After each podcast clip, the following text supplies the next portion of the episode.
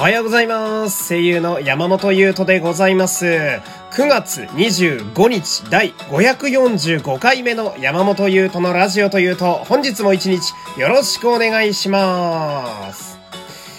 さあ、今日はですね、ちょっと冒頭に一通すごい紹介したいお便りがありましてね、これちょっと嬉しかったんでね、ぜひちょっと皆様も聞いていただきたいんですけど、えー、こちら、えー、こんにちは、こんにちは。グノシーから来ました。突然終わっちゃって勢いでお問い合わせに聞いてみたら、ラジオトークの番組 URL とともにお返事が返ってきました。これからラジオトークで聞かせていただきます。今後ともよろしくお願いします。というね、えー、お便りが来ておりまして、いやー、これはね、まあ、うん、実は生配信でも、えー、これ読んだんですけど、嬉しいでも、からね、えー、こっちでも読んじゃおうかなと思ってて。いやー、これは本当にありがたいですよ、これは。うん。で、この方ね、前に、あのー、グノシーを見つけてここから聞き始めましたっていうお便りを送ってて、その時の方ともし同一人物であれば、iTunes でまず私のラジオに触れてくれて、で、そこからグノシーのアプリに行って、そこから聞いてくれて、聞き始めたのに、2日か3日ぐらいで終わっちゃったんですよね、その。しょうがないんだけど、そういう契約だったから、配信が終わっちゃって、あいつどこ行ったんだよってなってる時に、その、問い合わせしてみたら、グノシーさんが丁寧にうちのラジオのラジオトークの URL を送ってくれるという。で、そこから、まあ多分今日のこの回も、まあ良ければ聞いてくれてんのかなっていう感じなんだけど、嬉しいですね。そんな、そんな紆余曲折あると思うんですけど。うん。いや、本当なんだろうな、空いてくれてる人がね、えー、一人でもいるというのが分かるのがすごく嬉しいですね。お便りまでしっかり送ってくださってね、えー、アピールしてくださるのがやっぱりすごくありがたいななんて思ったりなんかして。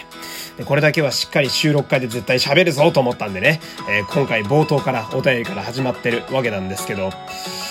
まあね、あのー、私の住んでる地域はですね、まあ、東京の中でも、まあ、結構田舎っぽい感じのところで、うん、もう住むとこって感じなんですよね、うん。遊びに行く感じの場所ではない。まあ、吉祥寺とか、えー、そういう、まあ、吉祥寺もね、住みやすい街とは言いますけど、中心の駅の周りはめちゃくちゃ栄えてるんで、あまあ遊ぶためのとこだなとか思うんだけど、私が住んでるとこはそんな感じじゃなくて、うん、まあ、普通に生活しやすい感じのとこみたいなとこなんだけど、そうするとさ、その、買い物できる場所が結構あるんですよ。で、私がよく使うところで、私の周りにあるとこだと、業務スーパーと、ドラッグストアが2つと、あと、まあ、これはめったに行かないんだけど、やや高級志向なスーパーと、4つあるんですよね。その日用品とか食べ物を買いに行ける場所が4つあんのよ。でさ、これ、皆さんも覚えがあると思うんだけど、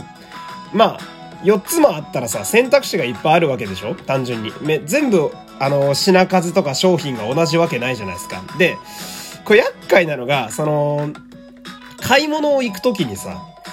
自分が欲しい、自分が好きだなって思ってる、自分が愛用してるものに限ってさ、全部バラバラだったりしません？あ まあ、具体的に言うと、その、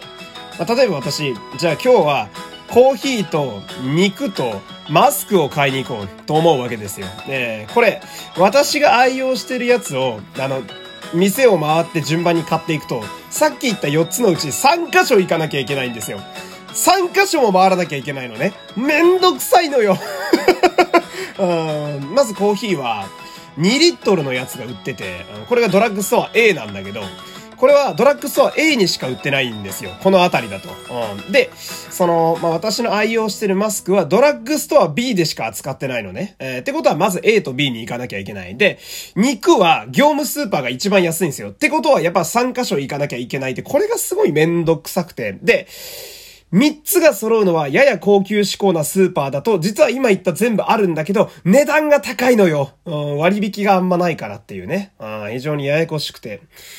で、なんかその、わざとやってんのかなみたいな思うようになってさ、最近。なんか競合だから競わなきゃいけないし、うん、だから RPG とかの店屋みたいなイメージなんですよね。その、近くにある店でも売ってる武器が違うみたいな。ここでは剣が売ってるけど、隣では槍が売ってるみたいな。そういう感じで差別化してみんな競争してんだなとか思うようになってさ。うん。で、ここまで考えた時にその、まあ私はね、おととい29歳になったわけなんだけど、相変わらず例えがゲームから全く進歩しないんだよね。